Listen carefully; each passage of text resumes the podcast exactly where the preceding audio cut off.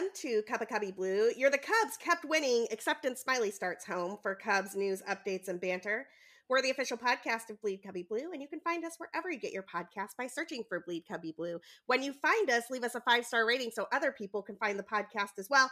I am Sarah Sanchez. I write about why the Cubs should definitely extend Willson Contreras and more at Bleed Cubby Blue. And today, as always, I am joined by my co host, Danny Rocket. How's it going, Danny? Well, I am ready to rock. Um, I mean, uh, whatever. We're we're winning series. Is Bleacher Bum Band's playing Sunday? We're rocking out tonight. Get it or not Sunday, Saturday at uh, Output. So I'm excited about that. We haven't played in over a month, and so I'm feeling good. Cubs are home. The weather's it's 80 degrees out right now. There's it's going to be a beautiful day today. You know, we've been a long time coming. And I'm and I for one welcome it. Yeah, the weather uh, change has made such a difference in my mood that I can't even tell you. But also, I think it makes a difference for this team when they're not playing in 35 degree weather and like sleety rain type of stuff falling down. The bats just look freer, they look looser playing defense. They're still two planning a little bit, but we can talk about that when we get into it. There's a lot to talk about uh, about this Pirates series, but I do think that this is a warm weather team, and it is getting warm in Wrigleyville.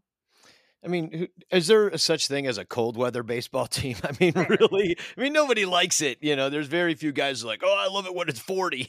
I love swinging the bat with icicles hanging off of it.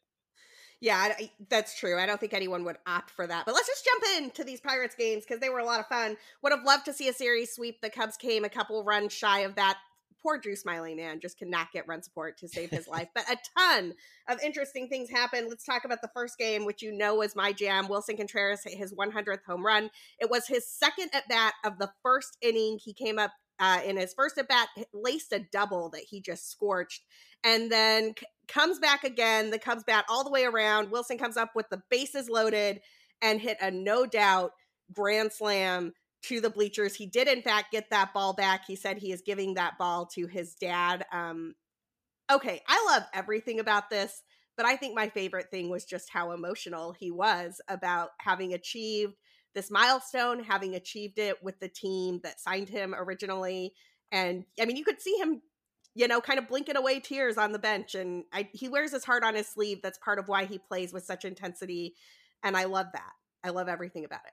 Yeah, very cool moment uh, for for him. hundred is you know it's an arbitrary number, but I think it's something something that everybody responds to. It's definitely a milestone, and uh, I mean, just you look at Twitter, and it's bittersweet because this is his last year. So everything that awesome that Willson does comes with uh, please extend Willson Contreras, including the article that you wrote at uh, Bleed Cubby Blue about it.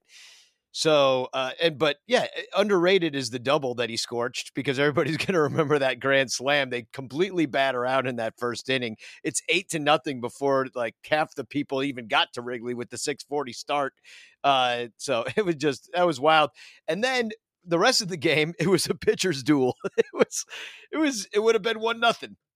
You know, the, the, the only other run they scored was on a double play from uh, Gomes you know, uh, you were mentioning that they just kind of unleashed in that first inning, and, and they certainly did. We'll talk about the pitching in a second because Wade Miley was a fundamentally different pitcher in this game than he was in that first game he pitched oh, yeah. against San Diego. I am here for this version of Wade Miley. But before we get to that, um, you know, I want to talk about this offense a little bit and that and how well they did in that first inning because it was exactly the type of offense we've loved to see from the Cubs. You know, they get good contact, station to station baseball even the guys that are getting out aren't doing it in stupid ways.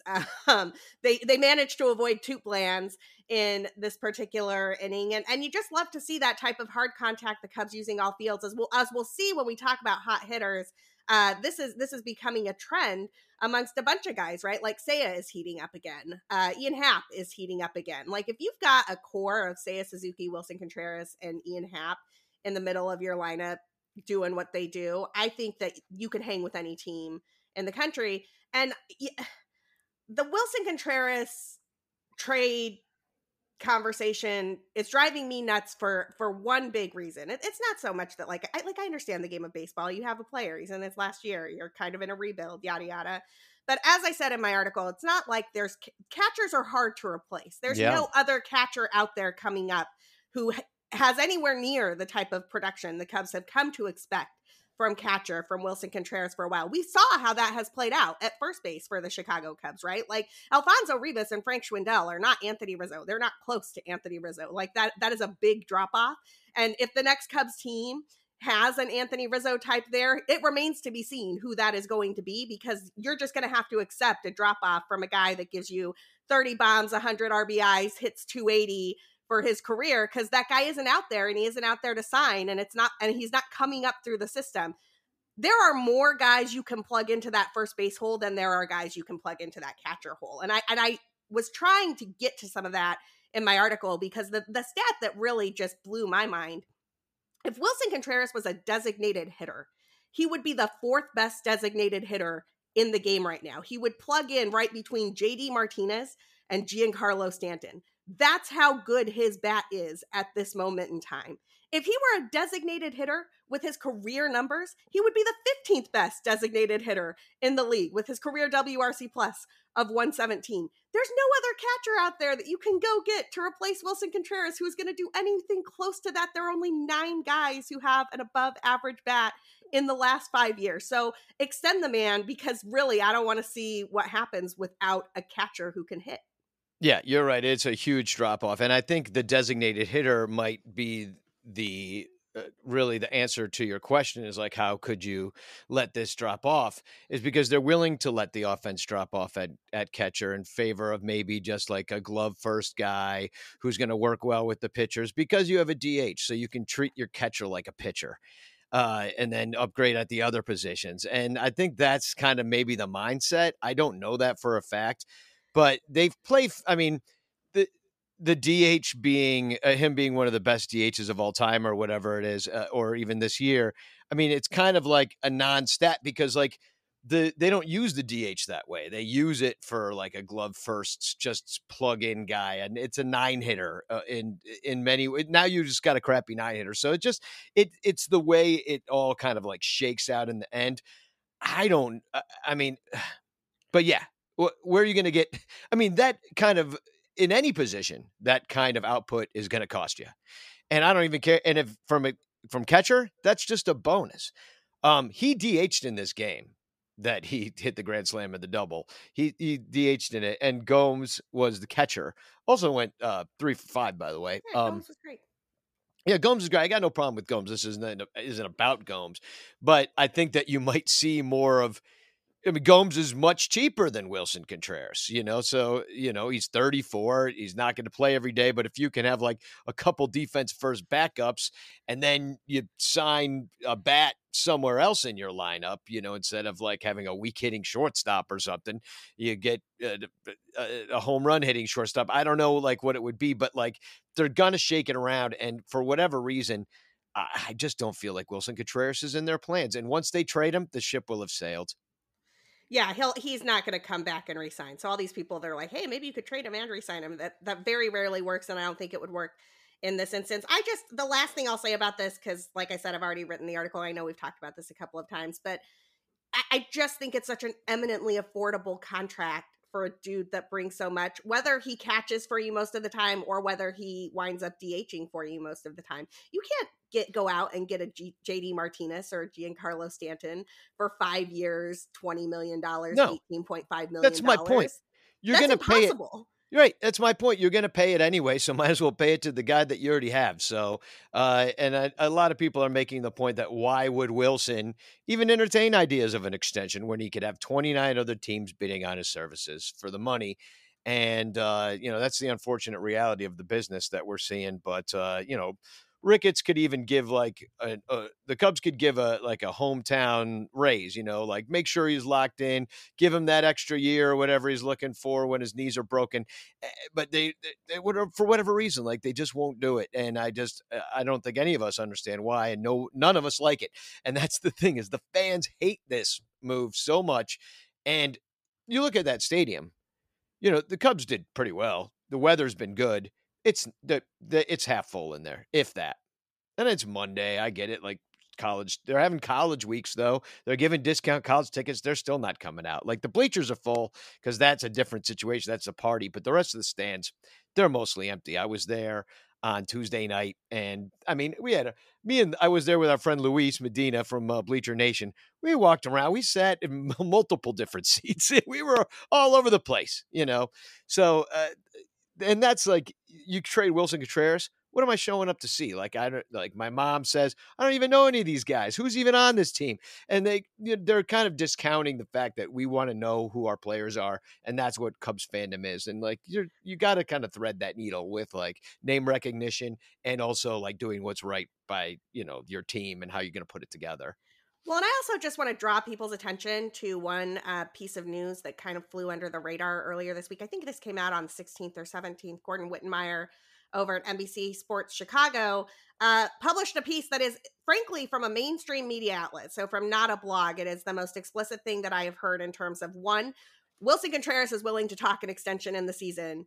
Two, there have been crickets from the front office. This is not a Contreras problem. Like I've heard people say, oh, well, he doesn't want to talk about an extension or he doesn't want to talk about it during the season. That is not true. Uh, Wittenmyer dispelled any notion of that. He's totally willing to talk an extension. The Cubs front office isn't talking extension numbers right now. And if you watch any interview where Willson talks about coming up from Venezuela, how he's been with the Cubs the whole time, how he spent 14 years in the system, how much it means to him to get his first home runs here and his 100th home run here, watching him work the crowd when Christopher Morel was coming up to bat, watching him be a hype man for this team that dude is is willing to sign an extension to stay in Chicago. It is obvious and it is malpractice that the front office has not started conversations with him. Like I don't know what they're doing. I agree with you that they have some plan and he doesn't appear to be a part of it. I think it's trash. I'm going with Willson as long as he doesn't go to the Yankees or the Cardinals. Oh yeah. Oh my God. How awful would that be? I mean, especially because like Yadi, it's his last year. I don't know who they no, got. I can't. They got no, well, no, they have. I think they actually do have some catching prospects in the St. Louis system, and you know the Cardinals play the game the Cardinal way or whatever. Anyway, that let's get off. Let's get off the down part of this. This was a victory. This was a great Cubs victory. It was a 9-0 yeah. Oh Cubs victory. Wade, Wade Miley. Miley. Let's yeah. go. Wade Miley pitched a gem. He retired the first 14 batters he faced, and he actually looked like he might be in rhythm for a perfect game. Uh, he kind of got off his rhythm with a weird timeout call and then promptly gave up a hit. But there was a moment where I wondered if I picked the wrong game to attend this homestand because I thought Wade Miley might have a no hitter in him. He looked that good. Yeah, well, he only gave up one, so that's close to a no hitter. he struck out six, and I, I like how fast this guy works too. I mean, because when he's rolling, like he's just going to keep coming at you and he's just going to keep coming and keep coming and keep coming and he's, he's relentless and that's a beautiful thing to see uh, it also makes for i mean how long was this game? This Not, game was two hours and 29 minutes. Yeah, it was great. I, I know I, I couldn't attend this one. I was actually at rehearsal at the fabulous trapdoor theater and uh, I, I, I thought, oh, I'm going to catch the end of this one once rehearsal is over. nope, it was over. It it was over uh, way before rehearsal was over, and I was like, how did he manage that? Yeah, and it's fast. Wade Miley just pounding. You give like no no traffic. He didn't walk anybody too. So that's neither did Michael Rucker. There were no walks in this game for the Chicago Cubs. More of that, please. Yeah, yeah, exactly. And he, no, it was it was great, especially because he walked five before, it couldn't put anybody away. And so it was just a thing of beauty. I mean, and this is the frustrating thing too. It's like if Wade Miley does really well, we probably don't get to keep him. So well, I I have one for you. And look, I'm going to be a, a Homer Cubs fan for one second because this team, and admittedly, they're playing the Pirates and the Diamondbacks, and like you know, the hardest team they've played in this stretch is the San Diego Padres. But this team went in two out of three against the Padres two out of three against the Diamondbacks, two out of three against the Pirates. Wade Miley looking solid. You're getting Marcus Stroman back for the Diamondback series. At some point this season, Adbert Alzolay is going to come back and take uh, one of those rotation spots, give Justin Steele a little bit of a break. If that team plus Kyle Hendricks, the way he's been pitching the last couple of starts, is the team. I don't know, Danny. Maybe this team is better than I thought they were. Now, I think better for this team is like they're a 500 team, not like a 100 loss team, but this team looks pretty good. Yeah, I mean they just have to beat the teams they're supposed to beat. I mean, we're still down by uh, we're we're we're in fourth behind the Pirates from losing last night, and the Pirates right now have the the advantage on the season series as well. So you got to win the rest of the games against the Pirates, and we uh, haven't faced the Reds yet, and we face them next week. And so we'll see. Eh, you got to win all those games, you know. Every but you know, the Reds they pitch no hitters and and lose. So like that's a team you got to be beating. Yeah. And uh, if you don't, then then you're then you're going to be more the 9500 loss team and if you beat those teams, then you could be 500 and show get we'll have a nice summer in Chicago before the the winter wind comes. Totally. Uh, let's talk about the second game here. I think of this game as the game of so many epic debuts. This was a fun game, but before we get to the debuts of Brandon Hughes and Christopher Morel, both of which we will talk about in detail, Keegan Thompson, not a debut, but making a start for this season. Gonna get a, he's gonna get a few of those opportunities. Absolutely shoved. He threw five innings, only gave up four hits. He looked a little shaky in the first inning, but got out of it okay. Did not walk anybody, didn't give up an earned run, and struck out five guys. I love that Keegan Thompson and Justin Steele are some homegrown pitching talent who seem to be quite good at the major league level. Yeah, and I've wondered just with how Thompson has been pitching in the relief role with like an opener, like sometimes it is Justin Steele, for example. They piggyback those guys, but he's been forced into this role because of uh, Marcus Stroman's COVID bout, and uh, and uh, quite frankly, I was wondering why he wasn't getting more starts because. I mean, why not have him start the game? He's been nothing but lights out. He's got a 141 earned run average. He didn't he have uh, no, that was Steele had the 10 strikeouts the other day. But uh, you know, Thompson's pitched nothing but great. So I don't know. Everybody's stretched out now. Put him in the rotation. I don't see now. There's no room. So, and you wonder about Alzolay coming back or eventually. Uh, Alec Mills, I guess, was is, will be part of this team eventually as well. Um, but yeah, why why not have him be? Well, I guess he's your mean, Mike Montgomery.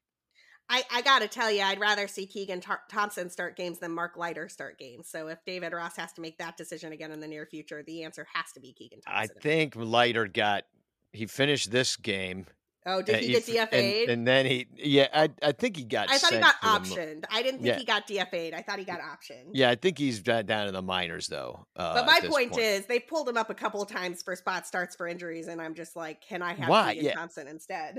yeah, exactly. Make Al Leiter be the guy that, uh, or Mark Leiter be the guy that uh, comes in for Thompson if yeah. Thompson doesn't have it. You know, like why are we doing this? Like, why does Thompson not get that kind of preparation because that's what you want eventually is that you kind of you want to see what you got out of this kid and you want to see if he can start at a big league level and if he can do it all the rest of this year then he's part of your rotation next year and that's money you don't you can spend on a, a bat or anything else that you don't have to buy pitching anymore on willson Contreras, perhaps. Um, yeah, maybe. The... what an idea! Uh, early in this game, Daniel Vogelbach had the first triple of his career. And if you've not watched the video of Daniel Vogelbach hitting a triple, and admittedly, Ian Happ helped him out a little bit on that with a terrible route to the ball in left field. But, you know, it's a triple. A triple is a triple. Uh, Daniel Vogelbach running the bases with some fun stuff. He looked pretty gassed at third. Uh, and then whoever the next batter was, I think it was Tsutsugo, uh, hit a fly ball to right field, which look, props to Seiya Suzuki on this one. Suzuki kind of made it look like Vogelbach was going to have a chance uh, to tag on this play and then threw a laser, like an absolute strike to Willson Contreras that made it. Imp- I don't think anybody would have would have tagged from third on that play. And Vogelbach is not fast. But the weirdest part of this to me, it causes a benches clearing incident. And as far as I can tell, here's what happened: Vogelbach ran home. Terrible slide. I don't think he ever touches home plate. Willson tags him out like five feet before he gets to the bag. And Willson kind of pats him on the back, like, "Hey, buddy, are you okay?" Because it was kind, you know, kind of a collision, and they're both big dudes. Like, and Vogelbach stands up all angry and pushes Willson's mask away and kind of puffs his chest out. Like Willson's like, "Yo, what?" Like, I swear to God, Willson was being nice, and Vogelbach threw a tantrum. That's how it seemed to Cub fans. Uh, I did on the condensed game. You could see they have both the Cubs announcers being like, "Look, he's asking how he is. wonder what a nice guy Willson is," and uh, the Pirates guys are like, "Well, I wonder what he said to him down there. Like he, he like Vogelbach didn't say anything to Willson. Now Willson's the one jawing at him, and so like it really is. It was such like you know one of those. Uh, you could see it both ways depending on what your perspective was. And I don't see it that way. It did look like he was like, Are you okay? It really did look like he's got his hand in his back, but he might have been just like, He's like, Oh, you thought you could score on that? you know, you are way too fat, buddy, to score. You know, like he might have said. I can't imagine Willson saying that to a former teammate. Like, I just maybe they hate each other. I don't know. I, uh, yeah, don't know. exactly. We just don't know. Like he, you know, you might have said something really awful, but kindly. It's because kind of how you like say horrible things to your pets.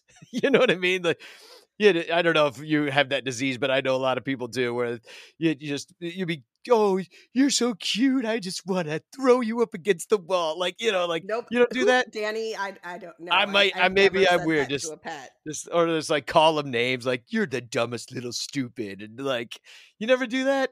No. okay, well, I with, call with animals. I turn, in, I turn into a child, and I'm like, "Oh, aren't you the cutest little cute thing ever?" They don't understand I know human language, so I, I understand. you can say language. anything. It's the but thing of like never. you.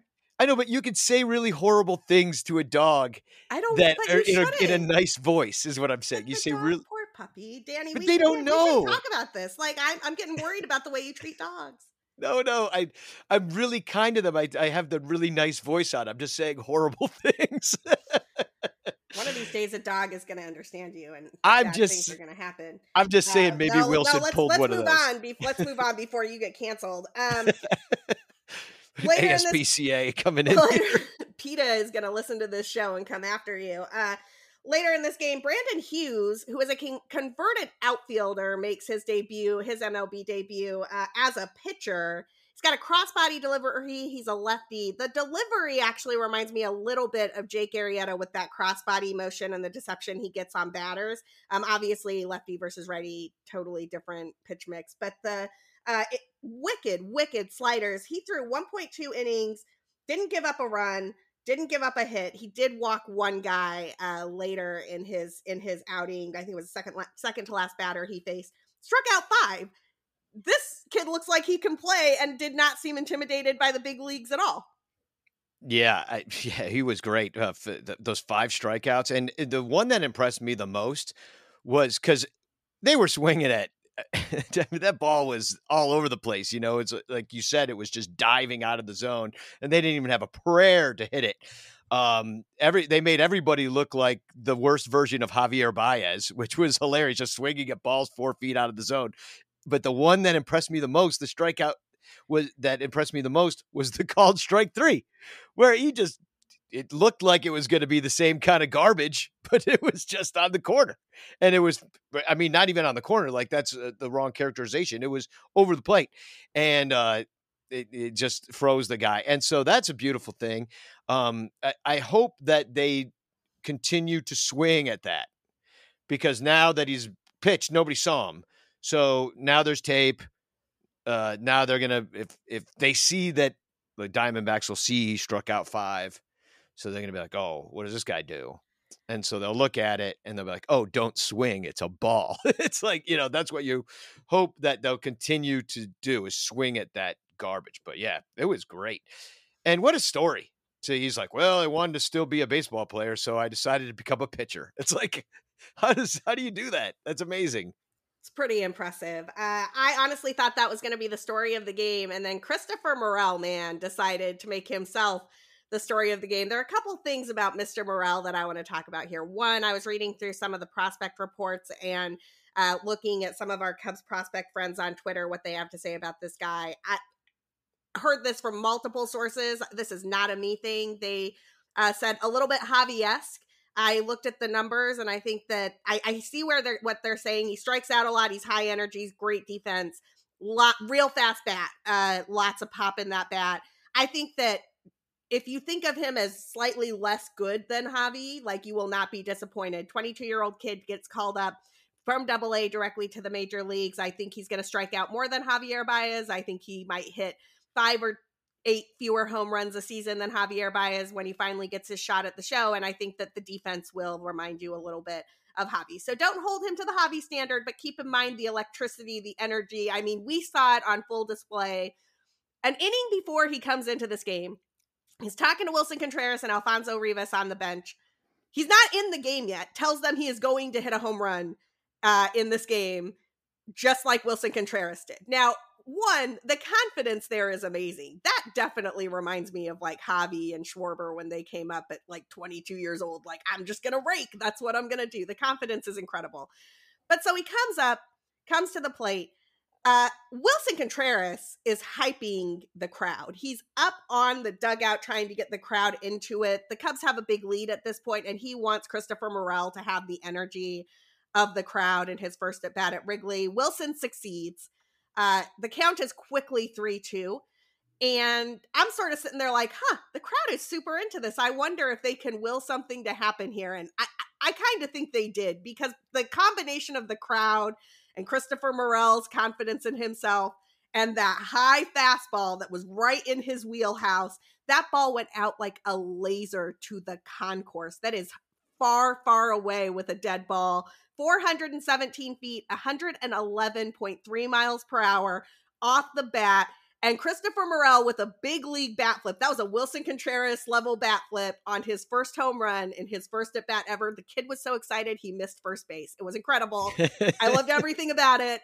I loved Willson jumping out of the dugout and bouncing around, high stepping because he was so stoked for Christopher Morel. Danny, tell me what you saw in this play. Yeah, I was there. I took a picture of it. It was awesome. Um, and uh, our friend Wally got the ball as well, so he got to meet. Uh, I can't wait to see Wally. I maybe I'll see him tomorrow. Uh, but it, I know that the Cubs brass came over and uh, they want to give that ball to Morel. And Wally's, of course, going to give it to him, but not without a price because they uh, give you quite a bit of things. I don't know if everybody knows that, but you can kind of ask for not the moon, but it, with within reason, you'll probably get to meet the player. You'll get to go back there, talk with them for a little bit. They'll give you a jersey. They'll give you some swag, a bobblehead, a baseball game, use this and that. So they'll hook you up with a bunch of stuff. And Wally couldn't have been more excited.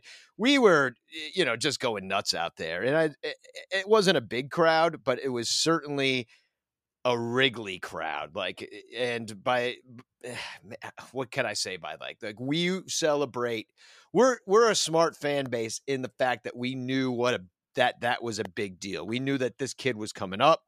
We knew that this was his first at bat. Like I feel like a lot of fan bases don't clock everything that goes on with the team in that way. They're just like going to catch a ball game. But Cub fans, I, I think a lot of people bought tickets just to see if Christopher Morel would play. You know, just because yeah. they want to be at his first game and stuff.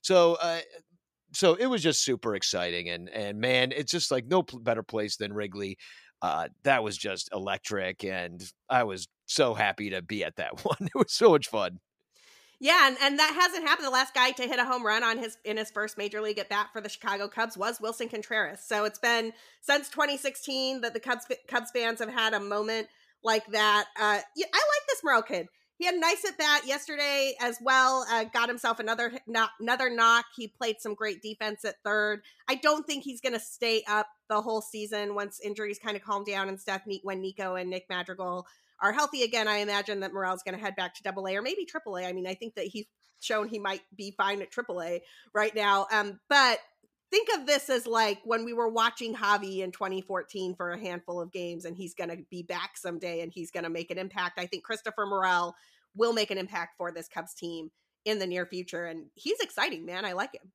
Yeah, very cool. And uh, I just feel like having that youthful energy on the team is very needed right now because we kind of we kind of got into a rut all those years.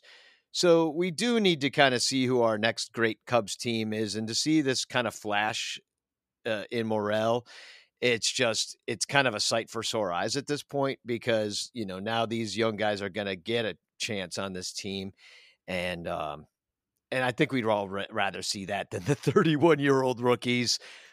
God love them, but you know, it's yeah, no, like no offense to Andrelton Simmons, but like I'd rather see what Christopher Morel can do with some reps at shortstop.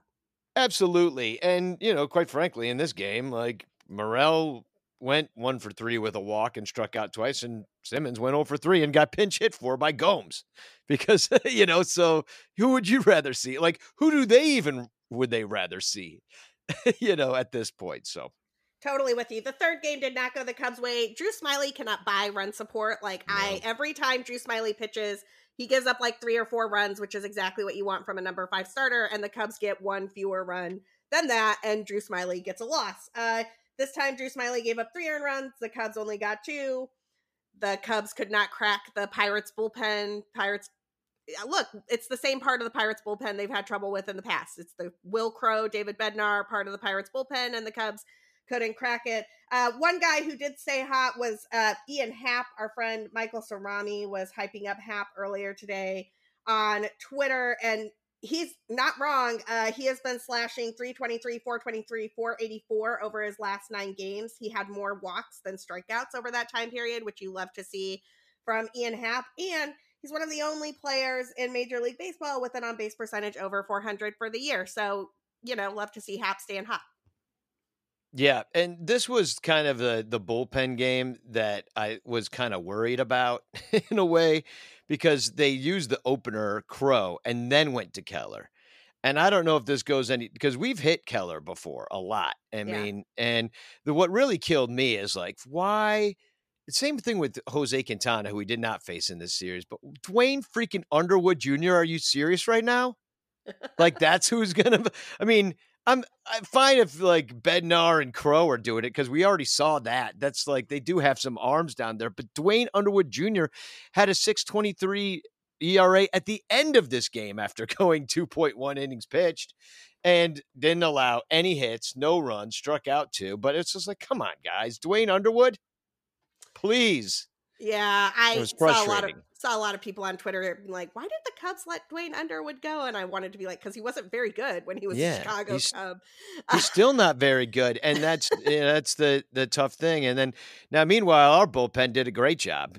You know, uh, shutting them down for the rest of it. Smyly only goes to four point one. He's out the out of there uh, in the fifth, and then you you get Effross, Martin, Givens, Wick, Robertson's back from the IL and everybody did great. They ended up with uh, 11 strikeouts total from the from our staff, and uh, you know just uh, part of this problem was like yeah, had those mistakes. You know, you had the Schwindel mistake, you had uh, a Happ with an error out in the in the field. Dr had an error, and I don't know, maybe you clean that up a little bit, and you're on the right side of this three two win. Yeah, a couple things you talked about there that I want to hit on. One, um, Scott Effross is becoming like must watch TV for me. He's a really, really interesting pitcher. The sinker has movement on it that is filthy um, out, out of that sidearm slot. And he did some work apparently uh, with Steve Cishek to learn some of that sidearm delivery and how to be effective there. Man, Cishek had a real nice career deceiving batters out of the bullpen. And if Effross can mimic that, I am here for it. Yeah, yeah, Cishek was very effective pitcher uh, for the most part. Yeah. I mean, Se- second guy that you mentioned that I want to talk about there is Michael Givens, who looked like a different guy in this game in this particular game. Michael Givens has been either amazing or awful. He's like the he's like the new uh, Justin Wilson. He is either very very good or he is terrible. But he was very very good in this game. I would like to think that that has something to do with the fact that I bumped into Michael Givens yesterday before this uh, this game, and he happened to compliment my Cub sweatshirt, and I said thank you and wished him good luck. So I'm gonna, I'm going to say that I I was good luck for Michael Givens there. I'll give it to you. From now on, you got to go talk to Michael Givens before every game. I'll see what I can do about that. Uh, last thing I want to say here is if you are tracking Cubs TOOTBLANs this year, and why not? We got to track something, and the Cubs are TOOTBLANing a lot. Frank Schwindel had a TOOTBLAN in this game, so the TOOTBLAN tracker is back to zero. or back to like it's been zero games since a TOOTBLAN, not like zero games yeah. since the last incident. Right. Yeah. Yeah. Like your workplace tracker we should get one of those. Like, put it in the background. I mean, it should be in we're the bleachers. Uh, it has been zero days since the last TOOTBLAN. The, the last TOOTBLAN. That's hilarious. Yeah, that's for you overran the base, and you know, and so instead of, I mean, what what was that? VRs hit him. It would have been first and second with one out or something. I forget what it would have been, but it was. um You just can't be running into outs on the base paths. You just you can't do it. Like I'm not sure like what the sequence was. Maybe you score a run there, you keep any eh, you get the pitcher on the ropes like eh, eh, anything all those little moments matter so much and it just uh, I you just hate to see it. That that one was particularly messy. It's like what are you doing? You're just yeah, it was just like an oversight. It's like you overrun the base and then you get caught in no man's land, and all of a sudden you're in a two out situation instead of a one out with a runner in scoring position situation, and that is don't do that. yeah, exactly. It was it was just frustrating to see, and uh, they gotta they gotta clean that up. And I don't know how that. I mean, is that just baseball IQ stuff? I like, I think it's just I think that the Cubs have an, a, a, philosophy of being aggressive on the base paths this season because they don't have as much power in the lineup. So they do want to try to get to third instead of second more often than not. They do want to try to stretch things into a double when they can. The problem is that they need to they need to temper that aggression in situations where they're not going to make it, right? And so we keep seeing them getting caught in lead in leadoffs that they shouldn't have that big of a leadoff, or they they like say a Suzuki doesn't realize that Clayton Kershaw can go so fast to first and just gets caught in no man's land, right? Like there's a whole bunch of little pieces here that I think once they get cleaned up, um, this team will actually look pretty good. But for for right now, that aggressiveness is turning into a lot of TOOTBLANs, which is annoying. Yeah, it's it's frustrating uh, because uh, tight games like this, you could have been on the other end of it because the way that inning went, that was the fourth Suzuki doubled. Rivas struck out. Uh, Schwindel hit in Suzuki. Then VR singled, and then it would have been first and second at that point. But instead, Frank the Tank gets out. So then VR steals second base, at which point Morel walks. Uh, so uh, you could have bases loaded with one out for Andrelton Simmons. Now, with one out and the bases loaded, like I don't think Andrelton Simmons is going to do much there, but he, with the bases loaded in game one, I believe he just little swinging bunt scored a run. So or or a fly ball, right? Anything. Like at that point, Andrelton Simmons just has to hit a ball to the outfield, and if it's an out, you don't care because you'll take the run. Like I just think there are ways for the Cubs to clean that up, and I totally agree with you that in a one run game, it is frustrating to see that type of out on the base paths. We are up against a break, so we're going to take a quick break for our sponsors, but don't go anywhere because on the flip side, we have some news and notes from around the league that you will not want to miss. We also have a preview of a four game series between the Cubs and the Diamondbacks that will be taking place at Wrigley Field this weekend, and it will kick off uh, tonight on Thursday with a Zac Gallen Marcus Stroman matchup. You will definitely want to hear us talk about that. But first, a quick word from our sponsors. All right, we are back. Uh, the Mets, man, are Metsing, and they have some injury woes. Uh, Max Scherzer asked to be pulled out of a game mid batter. That is not a good sign. Hope everything is good for Max Scherzer. He's super fun to watch. Tylor Megill has hit the IL with some pitching arm issues, which you never love to see. I mean, the Mets look like a really good team, and it, Steve Cohen looks like he's going to spend whatever money he needs to spend in order to keep them a really good team. But it does seem like they're they're getting a little bit hammered with injuries. Keep in mind, J- Jacob DeGrom had a setback this week too. Doesn't look like he'll be back until at least July. Yeah, I mean that's going to be. Eh, I think we said it last week on the show or last show is that one of the things that the 2016 Cubs had going for them is health. They were an exceptionally healthy team, and you actually have to go out there and play the baseball play the baseball that is on your schedule, and you got to keep your best players on the field. Uh, I know that we've done a lot of complaining on the Sun Ranto show over the last couple years about uh, the Cubs training staff and like all the way they've handled a lot of the injuries. That's been that's a huge part of the game is the health of it. And hey, if the Mets can't stay on the fields, I mean the Phillies, they're not crying about it. You know that they got a decent team. Speaking of the Phillies and crying, I don't know if you saw this piece in The Athletic uh, where the Phillies went to the West Coast and just hammered a ton of home runs. And their hitting coach, Kevin Long, came out in an interview and said that the baseballs that they were using at Dodger Stadium were just different than the balls that they've been using in Philadelphia. He said that they are, they look a little bit darker, they feel harder, and that he thought that was part of the reason that they were hitting home runs that were outs in Philadelphia. I mean, this the league has got to get a handle on this baseball issue. Kevin, Long, they can't have hitting coaches saying that the baseballs are different in multiple different places like that. And he's far from the first person to be talking about that right now. Uh, you've got pitchers talking about it. You've got hitters talking about it. The league has to get a handle on this ball situation, right? Yeah, I, I mean, but they just haven't. It's been it's this is years now. This is since 2019 with the juice ball. Since 2015 with the original juice ball. Like oh, Meredith God. Will started cutting baseballs open in 2015 with the home run spike. Yeah. So I mean, so if you expect it now, eight, eight years later, you know, it's just like um, fool me once kind of thing. But it's yeah, the inconsistency is the biggest problem, and I know that, that, that weren't there more hit by pitches too the other yep. day with the hit Cardinals and Mets. Yep. Yeah, and so like that's a major problem. Somebody's gonna get really hurt. I mean, you know, they might never play the game again just because of one ball that, you know, slipped out of somebody's hand at 98 miles per hour and nailed somebody in the noggin. So it's it's a it's a safety issue and it's just like a fairness issue and like so it's I mean, both. Yeah, it's a safety issue and a fairness issue. And honestly, just get the literal baseball right, MLB. I I joked on Twitter the other day that MLB should just hire Dr. Meredith Wills to be the vice president in charge of the literal baseball.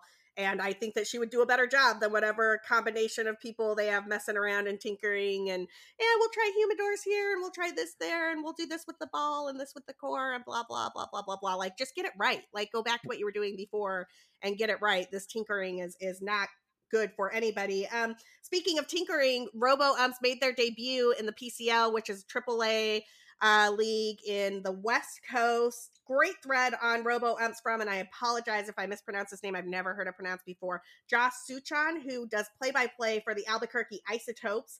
Uh, definitely check that out. We'll be sure to retweet it from the Cup of Cubby Blue account. It explains how they work and what the game experience was like. But he said it was pretty flawless. Uh, you know, they didn't really notice any time where the umpire was trying to get this the call. And the way it works is the umpire makes the call most of the time, but they get an assist if they want it. Um, there were no weirdo things like the ball bouncing into the strike zone or anything like that. And frankly, it just was a game where there weren't a lot of missed calls, which sounds that sounds lovely to me. yeah, and if you want a little bit more offense in the game, uh, I think that's the way to do it uh, because the pitchers will be forced to come over the plate more, and um, and then you'll get more action in the game, which it's all about pace of play. And so if if you force the pitcher over the plate or force hitters to swing at bad pitches, uh, like our man Hughes made people do, um, you know, then it's just going to be a better style of play and and also just fair because oh my god, there's just been some horribly called games. And we're we're spoiled because we've got the pitch tracks and all that stuff, so we can see how bad it is. You can just look at your phone after every single pitch and see what happened. But um, you know, eh, the robots they make it they make it real. They make it the real thing. I don't need to see bad calls that just to keep things human at any at this point. You know, anybody wants that.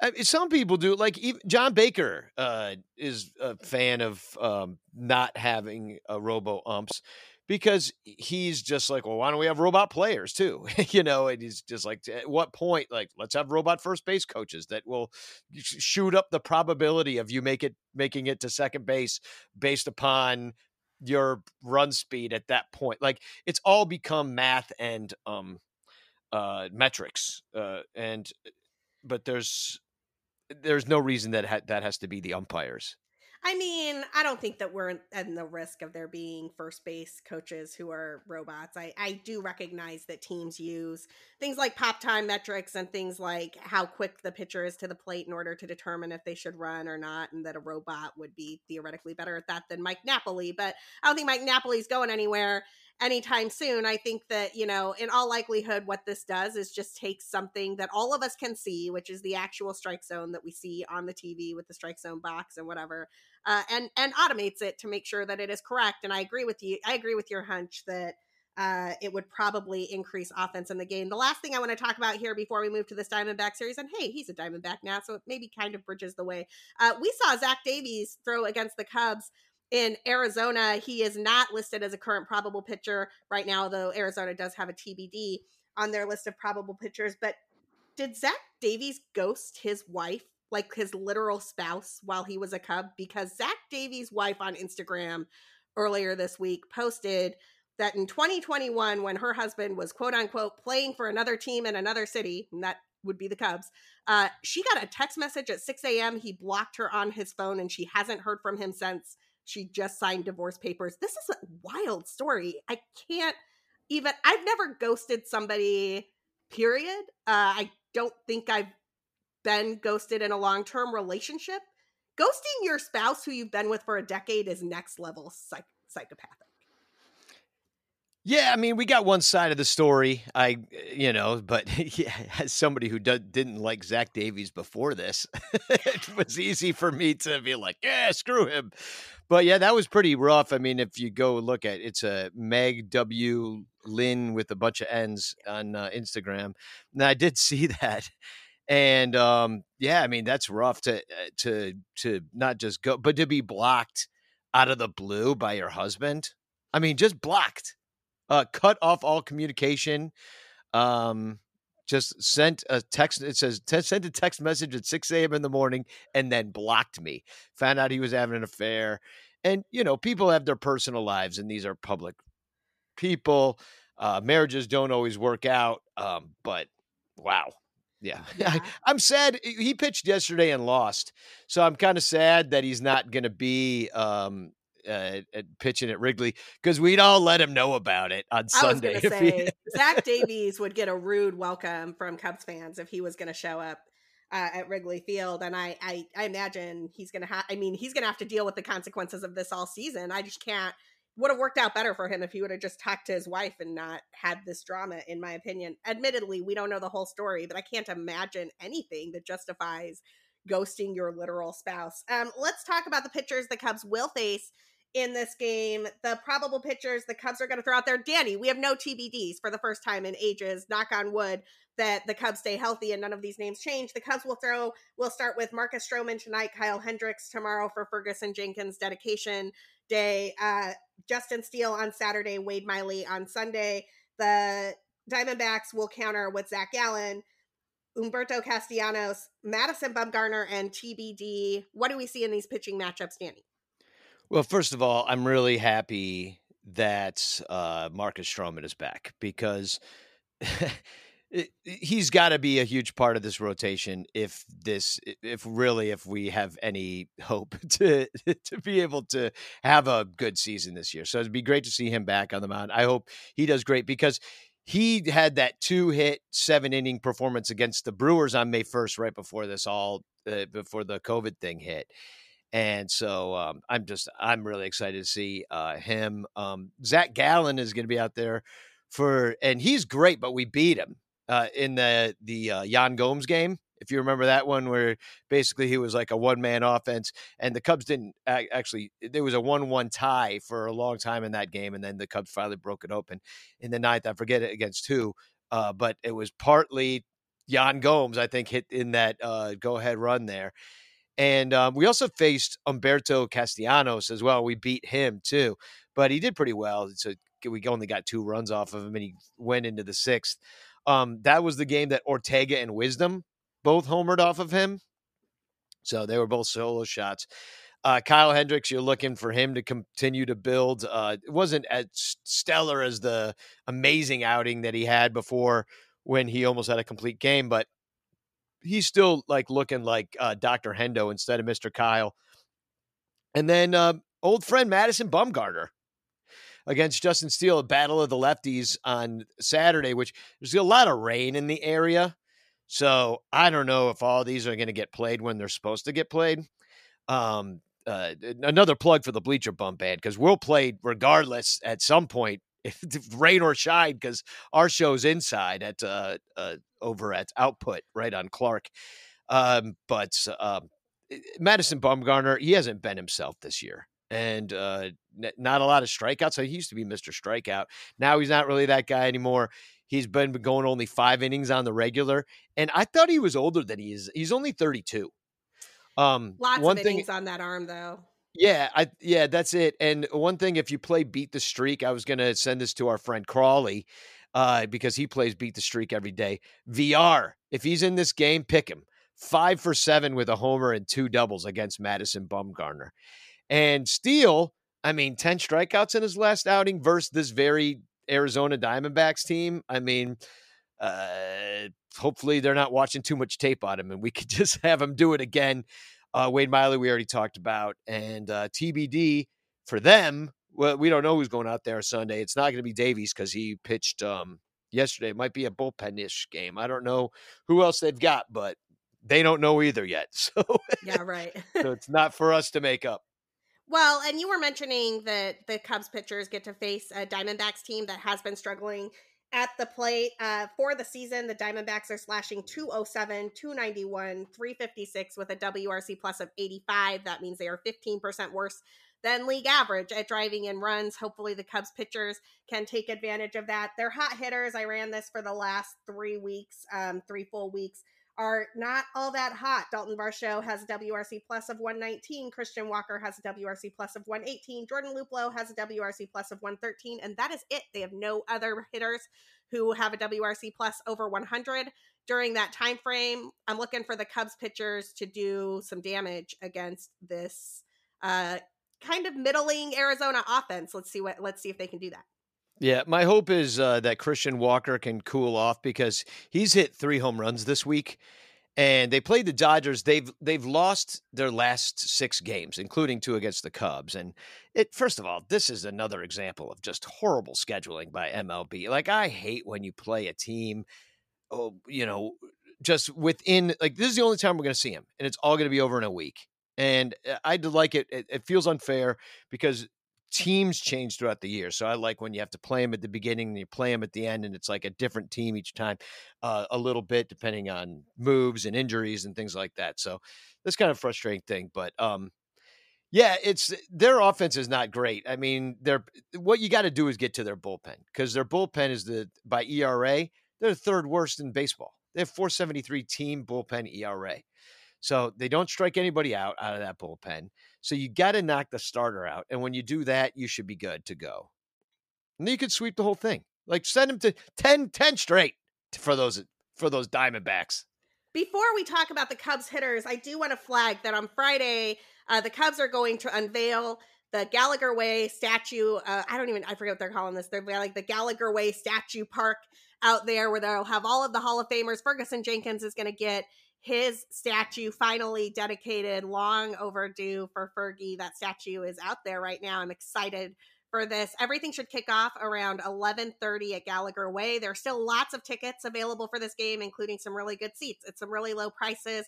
And the weather, you know, it looks like there might be some afternoon showers on Friday. I'm going to keep my fingers crossed that it will hold off long enough for Ferguson Jenkins to have his the ceremony that he deserves and Kyle Hendricks to pitch a gem on Fergie Day because I can't think of anything better than Kyle Hendricks picking pitching a gem on Ferguson Jenkins dedication day. I will be there covering it for BCB looking really looking forward to Friday's game.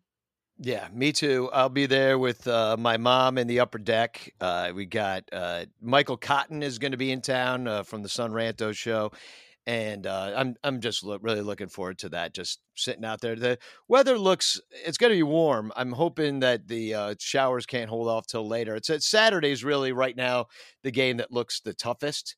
Which is why you should just come inside to the Bleacher Bum Band show instead. You won't get wet at all there, except for me sweating all over you. Um, but no, we'll. It's it's going to be a really fun uh, weekend, and um, I I'm I'm looking forward to. I mean, Fergie Jenkins, like living legend. I'm so glad that they didn't screw this up and they're doing it while he's alive. Uh, you know, it's it's just it's like this is long overdue. Long, long, overdue. long, long overdue for Fergie to get a statue.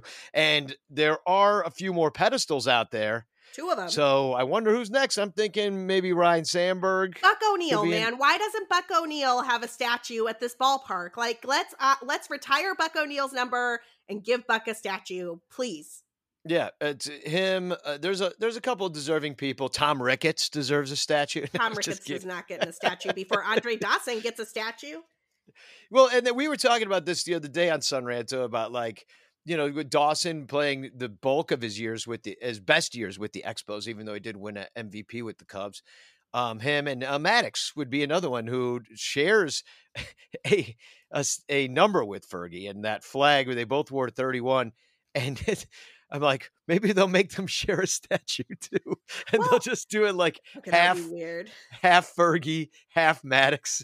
The oh, thing man, about that, that that would be weird is Jenkins' statue. If you've looked at it, it's it's a little bit horizontally elongated because they've got him like it mid motion. It's a really cool uh, design, and Maddux and Fergie do not have similar motions at all. So they even if not, you could no. pull off like the even if you could pull off like the half face thing of this, the motion part of it would be kind of ridiculous. Um, let's talk about the Cubs offense a little bit. But what we're before we do, let me just say, get yourself a ticket to Friday's game. Come on, or Fergie.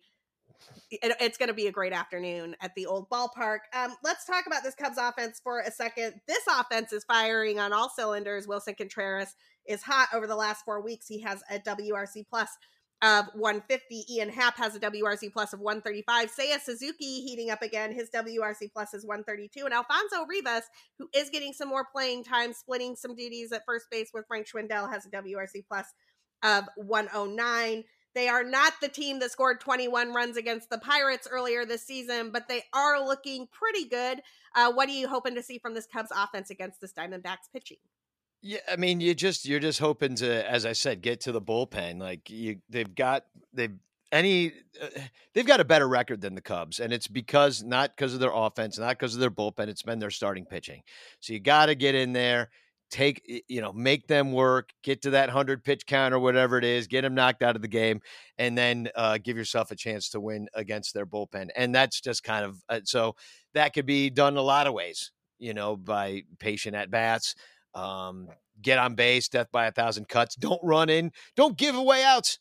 Don't give away outs. Don't give away outs on the base paths at all. Don't give them extra outs with your shoddy defense either. So, um, you know, don't don't make your pitchers work harder than they need to.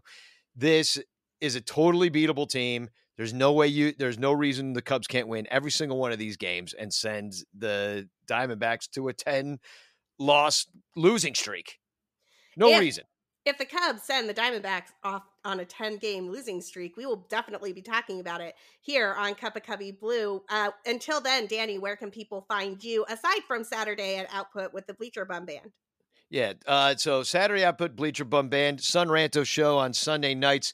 Uh, we'll be going on Sunday evening. If you just follow at Sun Ranto, you will find it all out um, on Twitter, Facebook, YouTube, all the places all the places. Uh, you can also follow me at, at BCB underscore Sarah on Twitter, where I am tweeting out my articles and baseball observations. You can follow the podcast at, at Cup of Cubby Blue, where we tweet out every show, uh, so you never miss an episode.